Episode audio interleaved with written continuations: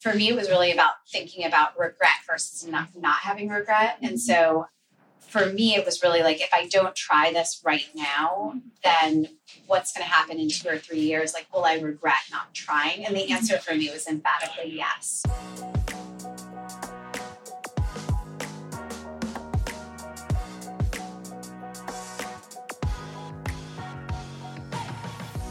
You're listening to This Life Explains It All with the creators of Virra, your guide for navigating a conscious life.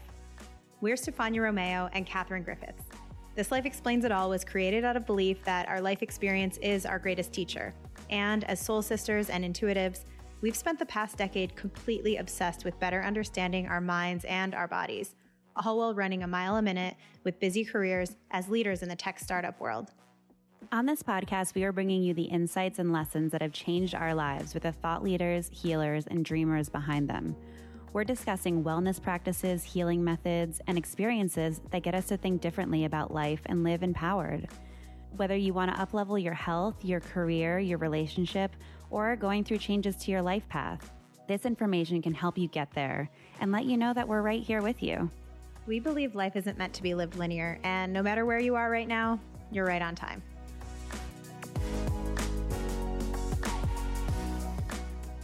Today, we have Heidi Zak, the co founder and CEO of Third Love, on the podcast. We cannot wait for you guys to hear this conversation. Before we get into that, Kat and I are in New York today. Yeah. I was going to say this week, but we just got here yesterday. It seems like we've been here for a month. yeah, it's really great to be here again. It really, really is. I'm feeling very nostalgic just walking around the streets and especially in the Lower East Side where we used to live. That's why I love staying in this neighborhood when we come back. I feel like it's cool to like fall into a lot of the old places that you loved, but also I always try to balance doing new stuff too. Cause I feel like there was a period of time where every time I came back to New York, I tried to sort of like repeat my old life for a few days. And then I kind of got to a point where I was like, I don't know that this is good for me. I want to, I love New York and I want to like explore it as it is now versus trying to go back in time. Do you ever feel like that? Yeah. I think I'm more of a, I mean, if there is a place that I really love, then I'm a creature of habit. I'll always want to go there again. But yeah, I mean, you can't recreate the past, unfortunately, even though, like, I, I kept looking back last night, especially seeing one of our friends, Rachel, her sister was in town and she's a lot younger than us. And she's at the stage now that we were in when we first moved here. Yeah. So I was getting really just nostalgic about that. Like, yeah. about our, we were ex- like just running around, like having so much fun and, not that we're not now. It's just very different. Yeah. It mm. evolves, it changes. Yeah. Oh, Kat. Okay. So we posted on the Instagram. Kat posted on the Instagram. You posted the things you were going to do pre flight and during the yes. flight. Yes. How did those work out? If you want to give a quick breakdown of what you did do and yeah so i did go for a run to tire myself out, but I didn't go for the run at 5 a.m. Sorry, guys, I did try. But I woke up a little bit later that day. And I've been listening to my body a lot more. I woke up and I didn't have it in me to go for a run. So I just got up, did some work, and woke up a little bit. And then I went later on. So that was good. And I did take magnesium and valerian root onto the plane with me. And I did not have any wine. During these I guess, handful of days where we're traveling a lot together. We're doing a lot of adaptogens we're not drinking so that we can keep our immune systems up. We're yeah. trying to do like little things that we can get enough sleep, all that stuff. Yeah, definitely. And I think if I were drinking alcohol right now, that wouldn't be good because I'm not getting as much sleep as I normally do. I'm out of my routine. And not every travel experience is like this, but because this one is a lot of running around and going to meeting as many people as we can and doing podcast interviews, I just have to, my our immune system has to stay up. So it's working out. All right. Well, let's talk about Wednesday night. So, this past Wednesday, last week, we actually didn't release a podcast last week because we were busy hosting our launch event in San Francisco, which was incredible. So, we had an amazing group of people to come together for self care experiences. We had energy healing. We had Tanya Corona there, who we've had on the podcast before We had breathwork sessions, we had tarot readings, we had herbalist, mini herbalist consults with wonderful herbalist named Bonnie Rose Weaver, who's going to be on the podcast coming up.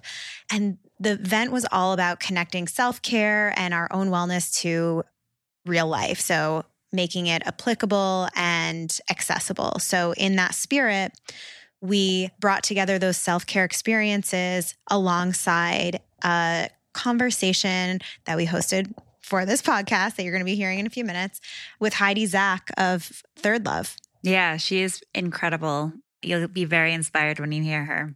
Yeah, I loved that Heidi was so real and so funny. Like mm-hmm. she's kind of so irreverent, had a great sense of humor.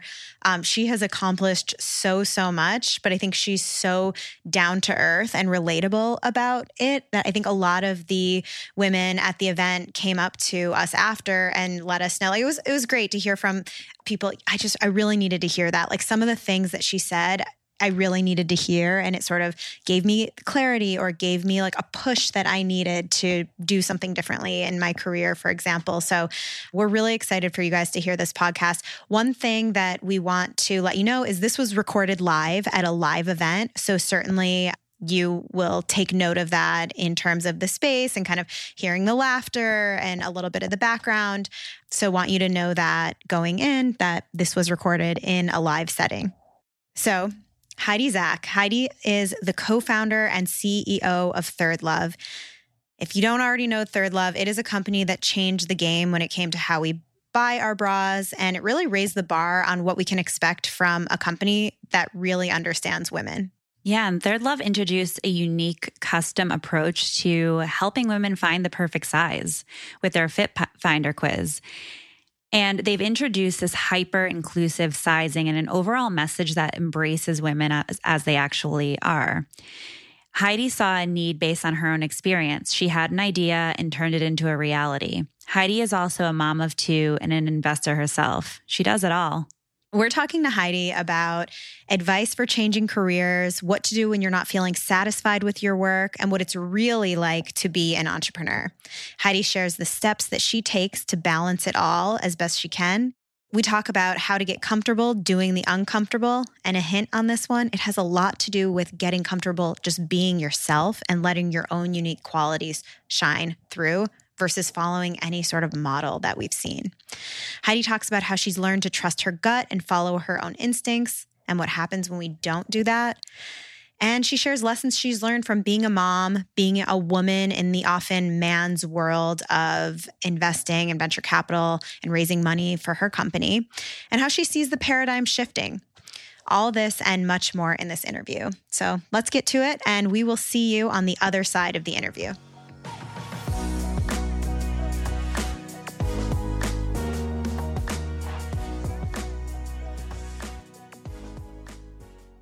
Thank you for being here, Heidi. Yes, thank you, Heidi. Yes.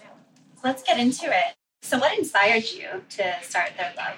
Yeah, so it was a long time ago now in 2012 i was um, i lived in new york as well and um, in new york city and, and, moved out here to san francisco in 2010 and i'd been at google for two years and really realized that i wasn't really fulfilled in my day-to-day which i think a lot of people you know experience at different moments in time when you're like what am i doing with my life why do I do this every single day. Like, is this kind of really where I want to be?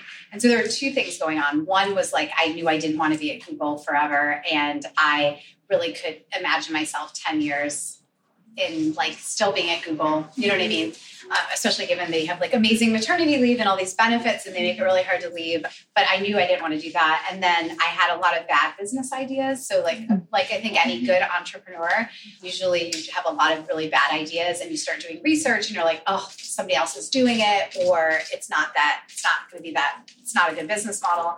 As it relates to bras, I was shopping at a Victoria's Secret store down near Mountain View and because I had always shopped at Victoria's Secret. Like I, I was in my early 30s still going there. And I went into the store and did what I normally did, which is, you know, you go in and I always try to avoid like making eye contact or having anyone assist me in a bra store. So I like, I'm like, no, no, no, I got it. Like I know who, I'm a 34B. Like they told me that when I was 14. So I'm totally in the right size. And um, grab as many bras as I could and then walked into the fitting room and tried a bunch on, settled for a bra that didn't really fit like normal, and tried to get out of there as quickly as possible. And you know, the bright lights and the smells and the whole thing. And so mm-hmm. I walked out, and the moment that was the real like aha moment for me was when I walked out with the pink striped bag.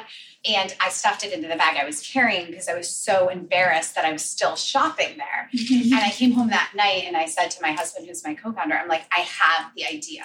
And he was like, What?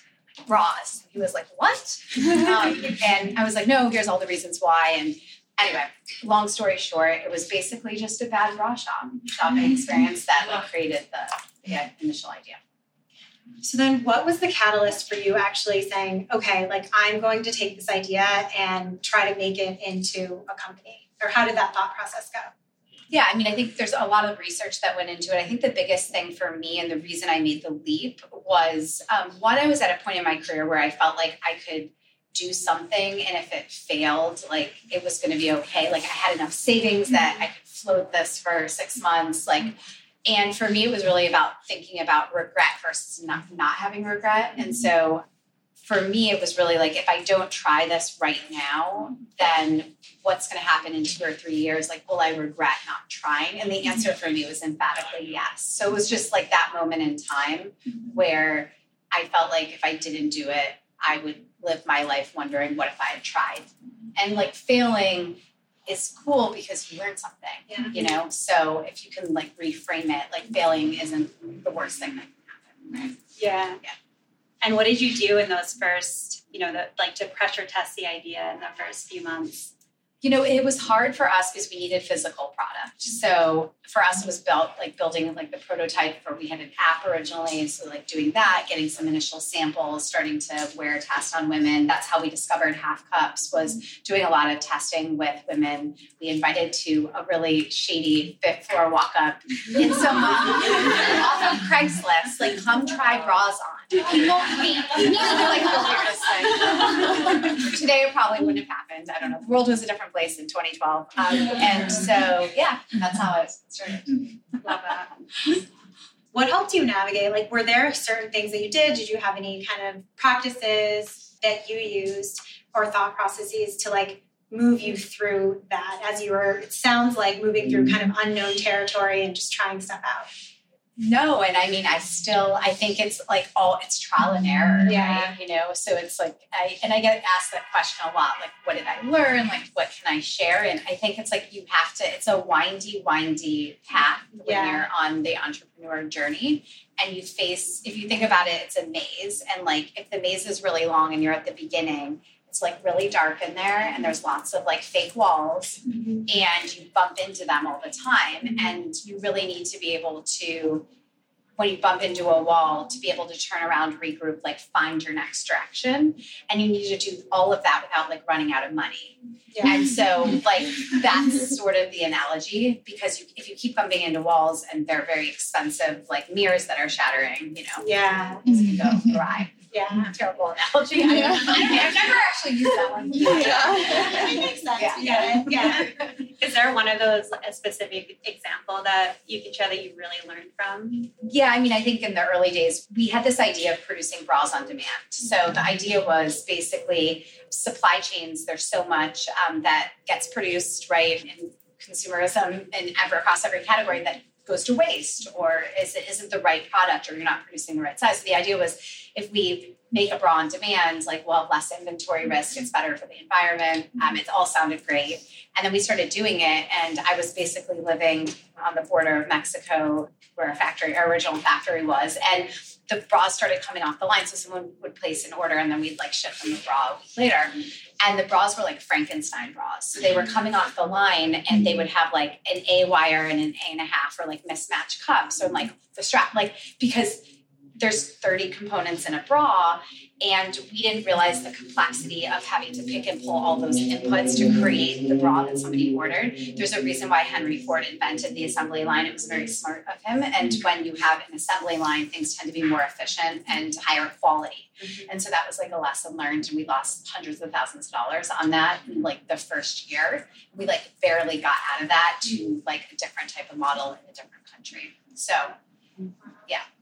Yeah wouldn't recommend. Stay away from that one. Well, I think I mentioned a couple times already the Fit Finder quiz because Yeah. I that's like when I first became aware of Third Love, like that's what I saw, and even the infographic and the whole way that you guys set that up, like really grabbed me, and that's like really what my first introduction to the brand was. And like I said, I feel like that just represented such like hyper customization, really understanding women, and even like gamifying the experience a little bit, which is always fun. How did that piece of the brand come to be? So in the early days of Third Love, does anyone remember our app? Did anyone ever download it here? No. So we had this app that like let you size yourself using your phone, which today would actually work, but this is again 2013, like people weren't as comfortable with that. And so when we realized the app wasn't going to work, it was really about how do you take the experience of a bra fitter? So if you've ever been mm-hmm. fit by a really good bra fitter at like a Nordstrom or a high-end bra boutique, they basically come in, they don't use a measuring tape. They come in and they size you up. They see you in your bra mm-hmm. and they see what's wrong and they see if you have cup gaping or overflow mm-hmm. Or if your straps are slipping and they they're looking at your body type and then they bring something in and it's kind of like magic when they bring you something that's the size you didn't think you were in a style that you've never tried. And so in essence the Fit Finder was really meant to mimic that plus what we had learned from the app. And so yeah, I mean it really was about servicing women. Of course we get a lot of data that we collect on the other side Yeah. that helps mm-hmm. make our product better and the experience for the customer better. But it was also about demystifying and making women feel really comfortable with their bra, with their bodies, and also that they're not alone. So I think that one of the biggest learnings that I've had, and I've talked a lot about boobs and breasts and bras with like many, many women. I like to say every woman is a bra story. So like anybody who comes up to me is like, oh, let me tell you, and then there's a story. Mm-hmm. But most women always say, I'm really weird. Like literally, if I had a, like a dollar for every time somebody said that, like, no, it's just me. Like it's my body. Like, and I'm like, it's not just you. There's like millions of women who have similar issues or Yeah. struggle with fit in the same way. And so part of the Fit Finder was really meant to say like, if you have asymmetric, you know, breasts, or if you, you know, which is like the standard. Like mm-hmm. every woman, there's virtually no woman out there who has breasts that are identical size. Like that's not, that's like a myth, right? But it's a myth that's been mm-hmm. perpetuated. Mm-hmm. So I think it was really about trying to help women find their size, but also making them feel more confident and comfortable with their body, like in that journey Yeah. of just showing them things that are similar to them. Yeah. Does that make sense? Yeah. And what are you seeing entrepreneurs in general doing really well and also not so well? I know that you're an angel investor now. So what are you seeing there? I mean, today there's so many companies doing all kinds of really cool Yeah. things. I mean, I think that I've only invested in female founders. Um, and so I just think there's a lot of energy around creating things that women may see an opportunity for that perhaps like the other gender may not see as much. So I think that's really cool. I think the biggest thing is it's a very busy world today. And so it's not so much what are the entrepreneurs doing wrong, it's just really different. Like if you can't just like build a brand overnight on Facebook or Instagram like you used to, right? Like so there's just these methods that were used Yeah. 3 to 5 years ago that like aren't going to work like full stop. So there's got to be like different methods of mm-hmm. engaging and building customer bases and things like that. Yeah. What do you think people are doing right? Like, especially when you're kind of vetting for looking at like what you might potentially be interested in, in investing or, or otherwise. Like, what are the things that you're that you're seeing that are being done right? I mean, I think everything that's like infrastructure related is a lot easier today than it was like six or seven years ago because the ecosystem has been built to like almost support entrepreneurship in a way that for consumer especially didn't exist six Yeah. or seven years ago.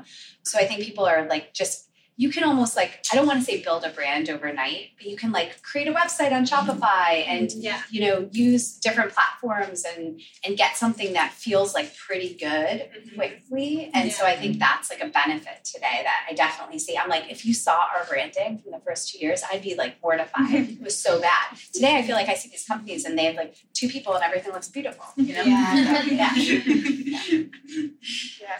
What do you do in terms of balancing everything in, from a wellness perspective? You know, that you're a mom and, you know, CEO, like how do you balance it all? Yeah, I don't know that I particularly balance it. I have a lot of natural energy. Like I'm a very energetic person and have like generally have had a lot of energy. So I think that helps. I think what I've realized along this journey is that I worked a ton in the first two years, like a ton, like 12, 14 hour days, you know, for the first two years and had a baby and went back to work after two weeks. All these things that were kind of crazy.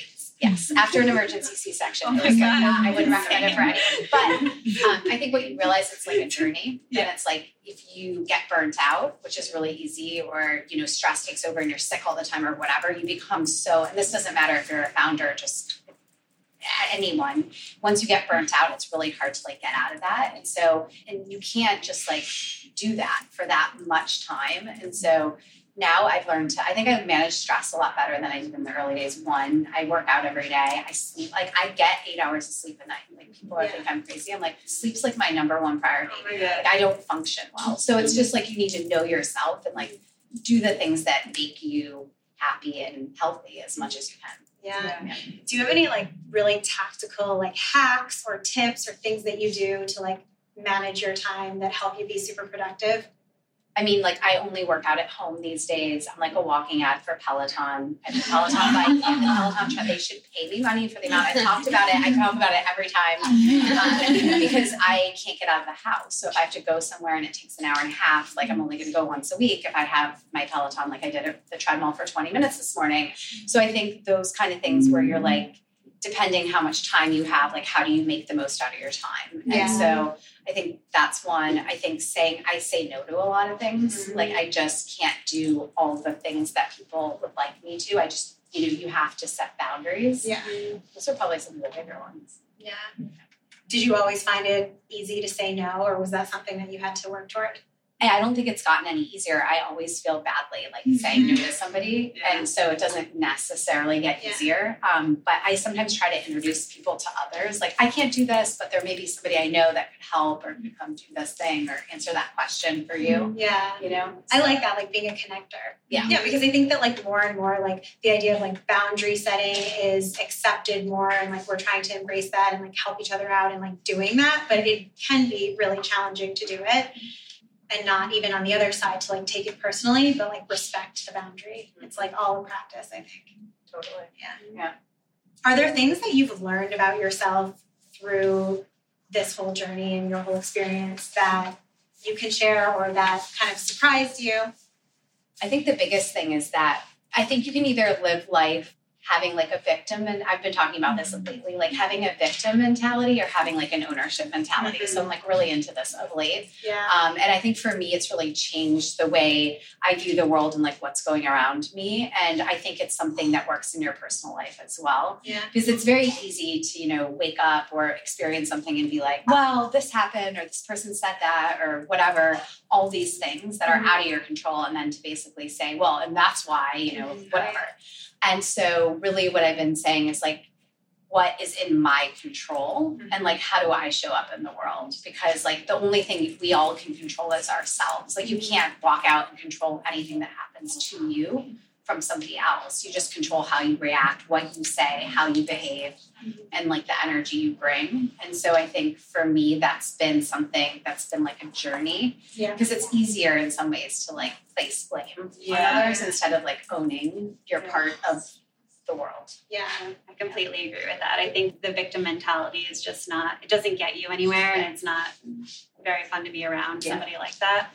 What were you like as a child? Were you very entrepreneurial or did this come later on? No, I mean, I say this all the time. I was not the kid like selling with the lemonade stand. I had more traditional jobs and things like that. But um, I've, I think I've kind of grown into it. I think when you find your passion and it's something you're really you believe in and that you're building, like that can all change. I mean, I've seen it work in both ways. I think a lot of founders are entrepreneurial and have always been, but I don't think that is like a make or break for being a successful and found your niche. Yeah, I always think it's interesting because my nieces are so different from each other. Like one's really entrepreneurial, the other is not so much. So I always find that interesting. Do you see differences in your kids as well? they're too little yet to quite know. But you know, my daughter the other day came home and said something like she's in kindergarten and she, she's the oldest one, and she came home and she's like, "Mom, you're famous." And I was like, "What do you mean? I'm not famous." And she's like, "You are. You started Third Love. Like you sell bras."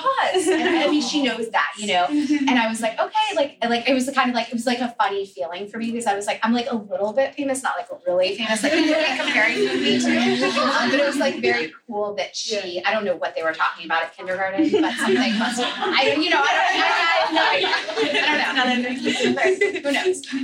Yeah.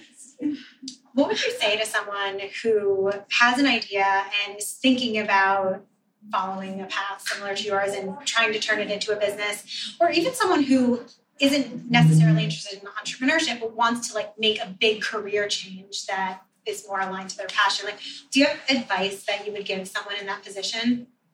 Well, on the latter, I think changing careers, like I think people talk about it like at nauseum. I'm sure people have friends who've done this where you like always hear from them, like, I don't like my job. Like I mm-hmm. want to switch. You know, you hear this all the time. Yeah. And you're like, for that thing, I'm like, just do it. Like, mm-hmm. go back to school, change your job, like, go get an internship, whatever it is. I mean, no one's going to make that happen besides yourself. And so I mean, a tactical example, when I was at business school, I had been in like finance and consulting and I wanted to work at a retail company. Mm-hmm. Part of the reason I went to business school was like I couldn't get it, like it's so hard to change career paths like yeah. midstream, right? In your mid late 20s. And so I went to business school and then I wanted to get a job at a retail company. Of course, they don't come to like retail companies didn't come to business school to recruit. So everybody in my business school class, like literally everybody had a summer internship besides me. My parents were like, what's wrong with you? And I'm like, I don't want these jobs. Like I had those jobs before I came here. Like I didn't come here to get one of these jobs again.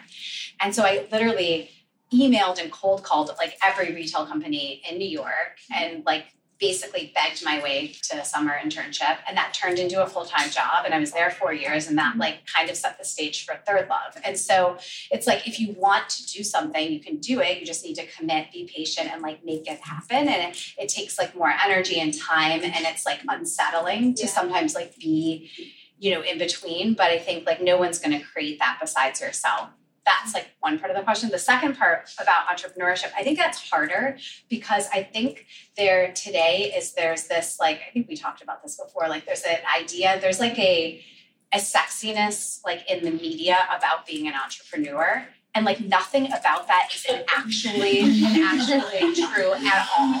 Like what I do every day, if you like followed me around, you wouldn't think it was like it's not as cool as you think it is. You know what I mean? Like it's a lot of hard work, it's a lot of stress.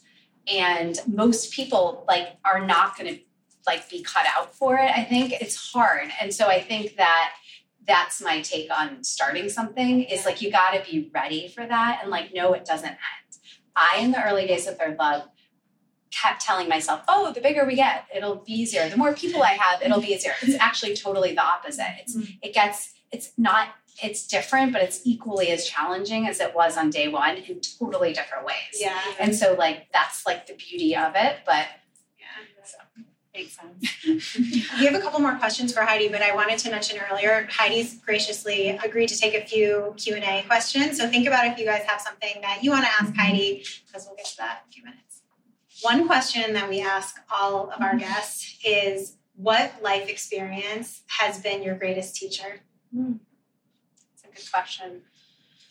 Wow, there's like so many different ones. You can share a couple. Yeah, I mean, I think like a big one that happened to me in my early 20s was I had a job offer and I was like waffling on it and I went back to accept it. It was kind of during the recession of like 2001, 2002 was some like that point in time. And I went back to accept it and they had given the job offer to somebody else and i like completely freaked out because i was like i'm not gonna you know? And and it was an interesting that moment for me really crystallized like being decisive mm-hmm. and like you just like can't take things for granted. And i think that a lot of times i feel like people do. And so i think like when you have those moments that happen like that put things in perspective it just made me just more cognizant of like you know just making sure i made decisions like more quickly and yeah. in a way that made sense. I mean, I would say the other big moment was, I mean, honestly, I think like having, it's kind of a trite answer, but like honestly, like having kids, like I think the seeing the world through their lens like radically has changed just how I view almost everything and like the importance and hierarchy of life yeah. uh, in a way that I think that's, yeah, that's probably part of the beauty. Those are probably two of the bigger ones. Yeah. What's an example if you can share on like seeing it through a child's lens? I just think what kids do incredibly well is one, like anything can be fun for them. Like they don't need toys, they don't need, I mean, they want, they think they do, but they don't really. Yeah. It's like just experiences and moments and like being present. And I think like the other day I was, um, this weekend, like we were having a picnic. I live in Potrero Hill, and we were having a picnic outside of our front door on the cement on the mm-hmm. sidewalk with like I mean it was just because they had the idea, right? Like so it's just like these moments of like just ideas, they create things that are out of nothing and then they really, really enjoy those moments because Yeah. they're they're always they're present Yeah. and they don't think about the past and the future. They're like very kids are, I feel like, mm-hmm. more than anyone else, like in the moment of what they're doing. Yeah. And like we all can learn something from that. Like if you just put down your phone and you're like present in the moment that you're Yeah. connecting with somebody Yeah. or you're doing something, like that's like isn't that what life is mm-hmm. about? Like whether it's Yeah. work or play, it doesn't matter. It's like are you all in? Yeah, we talk about that a lot actually, like remembering what were we like as a child. And that's probably, you know, those activities are things that we probably would enjoy now too. So just going back to that and experiencing and being excited again. Cool. Should we open it up to Yeah. Does Does anyone anyone have have any questions? questions for Heidi? Shab. Hi, uh, Shab.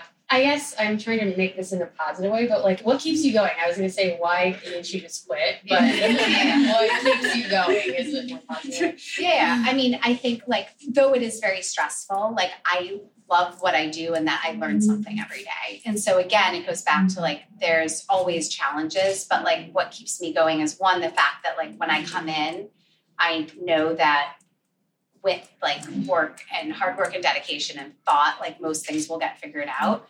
And like we've created something like really real, really tangible that does impact like many, many women. And so knowing that, hearing those stories, like the combination of those two things, and honestly, like the team we've created and the people that are like we're, you know, we're really tight knit. Like all of those things are important. So I don't mean to say it's like terrible every day. It's not. It's just not like glam. I don't think it's like as glamorous as Mhm. probably the media might portray it. Yeah. That's my take. Well, okay, first Lindsay. I think Lindsay raised her hand first. we'll get to both of them. I'm Lindsay. So my question is, I think a lot of us get really hung up on this idea of our dream job. So even when we have a job we're happy with, we're still like, oh, but my dream job would be to run my own podcast, you know, or, or to do something like else totally different. So my question is, what was your idea of your dream job when you were like younger, and then how does your, you know, your entrepreneurial path now, how does that sort of like fit into that, or does it not at all? So, I mean, my my dream job originally when I was like younger, like a kid in middle school, was I wanted to be a broadcast journalist, and I was obsessed with Katie Couric, and I wrote like a book report on her when she was like on the Today Show, and you know, a full circle story is she's now an investor in ThirdLove, and she's like a friend. Like I had dinner with her last week at the Super Bowl. That was cool, and that is why I'm a founder. Those are the cool I do get to have. So that there is an upside, but but like but anyway, I so I think that you know some of what I think it's like fate or call it whatever karma. Like I do think things kind of come full circle. But I, I would say there is no dream job. Like no job is perfect. Even like when you do the thing you love and you're passionate about, there's always going to be a downside to it or a mm. thing about it you don't like. Like, and that's kind of what I'm getting at. Like even as a CEO, there's probably 50 things I do in a day where I'm like, I love, I would love not to be doing the certain things or have to focus on them, but that's like just part of it. And so I just don't think that that exists for most people. Like there's always going to be like X, Y, there's trade offs, you know? So it's like, there's not going to ever be that. I don't think. Maybe I'm too negative, but you know? Yeah. Um, hi, I'm Daryl. One thing that you were talking about that they have also mentioned on How I Built This Yeah. is how hard it is to convince male investors to Yeah. invest in female companies because they just don't get it. And. I think the examples they gave were like the interview with the Spanx founder and the interview with the Drybar mm-hmm. founder because like no man is like, oh, I'm gonna get my hair blown out all the time. Yeah. And so, what even though it's funny. Yeah. But, what was your experience with that when you were trying to raise funding? The early days it was really hard. I mean, I think it's easier today because there are more female investors and there's also more sensitivity to not saying crazy weird things to women if they're pitching. And um, but I think in the early days it was really like I mean many many times men would say like oh, I like need to go get like ask my daughter or my wife or like let's pull in the EA and bring her into the meeting. Like I could tell you like over 10 times that happened mm-hmm. pitching our seed and how incredibly embarrassing for mm-hmm. not just me, but for this other woman who feels totally put on the spot because she just has breasts and wears a bra. Like she's gonna mm-hmm. judge like the mm-hmm. future success, potential success of the company. And so it's like stuff like that is difficult. but like as you go along, then it gets easier because you have more data and you have more information. And then it's like more of a business decision versus like, do I totally understand what this is trying to solve? But yeah, I think there's like a lot of guys who did get it, but the pool is different. Like if you think about if the world was totally switched and 97% of partners at VC firms who make the decisions were women, like what would the community of invest like what kinds of investments would get made? How would they be valued? Like think about that. Like if that was just totally the opposite, like the world would be radically different. Mm-hmm. It's just an interesting thing. Yeah. Mm-hmm. Any other?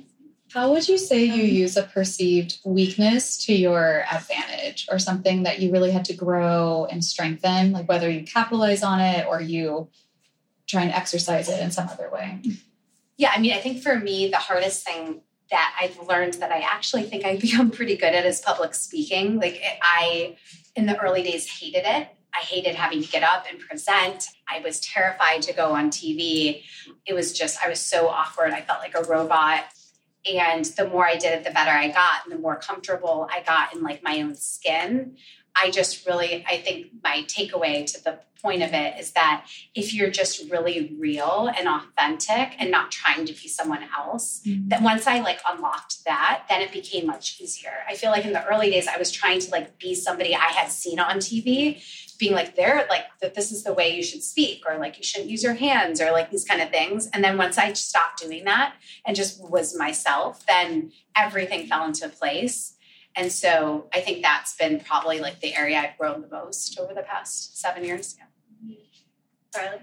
Stefani and I are actually just talking about this, but sometimes it feels like as you get, you know, older and more experienced, you almost sometimes start to like second yourself more and like trust your mm-hmm. gut less. Mm-hmm. Curious if you ever struggled with that, or if you always felt like you knew what the right decision was. I mean, it's not always, but like if that's something you felt you weren't, you know, good at naturally, being confident and trusting your gut and kind of looking through decisions, or if it's something as like obviously decisions became more crucial and more important, yeah. it's, it's something still challenging. That's actually a really interesting question. I've been talking about this a lot with my leadership team because the more information you have, like in some ways, and that's kind of like how, like when you're earlier in your career, you don't know as much, so you're making like decisions more in like a smaller box, right? And then you have more information, which feels like you should make better decisions, but it's kind of overwhelming. And then you're like, so I totally get that. But I think nothing replaces like your gut instinct. And I've made this mistake the past a few times in the past few years where like I've known deep down something's wrong in our business or something that somebody says or the data, even though it says something, isn't right. And the only times things have gotten messed up is when I didn't push, like when I didn't ask that question, when I didn't trust my gut. Like your gut instinct is like almost always right. Like I just I keep coming back to that, and that doesn't mean like of course you need to like ask questions and gather data, but like if you have like that, if you're like that, you should always go with the thing that, and you tr- like just need to trust and like move. I feel like most times it's okay, you know. Hey, I'm yes. Lisa. Hi. Where you know you might not confidentially want to talk about yes. this, but where are your sort of where do you want to go with ThirdLove and what's the the vision? And sort of the other side of that is what other gaps do you see, especially in women's businesses mm-hmm. and like like you think about things that nobody's problems nobody's solving for right now you probably think about that in your spare time that you don't. yeah, you know, it's funny. I mean, I don't actually have any good. Like, I'm so busy that I'm like, I feel like I don't even know. Like, I walk through the world. Like, I'm sure you guys have a way more ideas, and I think there's just nothing comes totally top of mind. But I think for ThirdLove, I mean, we're just. I mean, trying to build something big, you know, and the bigger you get, the harder it is to scale and keep growing. Like it's just like natural. And so where we become this mid mid stage. I mean, some people are like, you're not a startup. I'm like, kind of, we still are, but it's uh you know, I don't know, maybe go public at some point would be probably the most natural thing, but like you never know. So just but trying to build like a sustainable brand, right? That does the right thing most of the time and doesn't lose too much money, you know? Mm-hmm. Just the basics. Like building businesses. I used to joke about it five years ago because it was like spending money in Silicon Valley was like the thing. And I was like, isn't like the definition of a business that you sell a product or service for more than it costs to mm-hmm. produce it? Like, isn't that like at a basic level. Um, and now it's sort of come full circle where like people are like, yes, that is the definition of business. So, you know, the world's changed a lot in the past few months. So All right, that was our conversation live from our launch celebration in San Francisco, an evening with Virra, self care and inspiration, the conversation with Heidi Zak of ThirdLove. We hope you guys loved it as much as we did.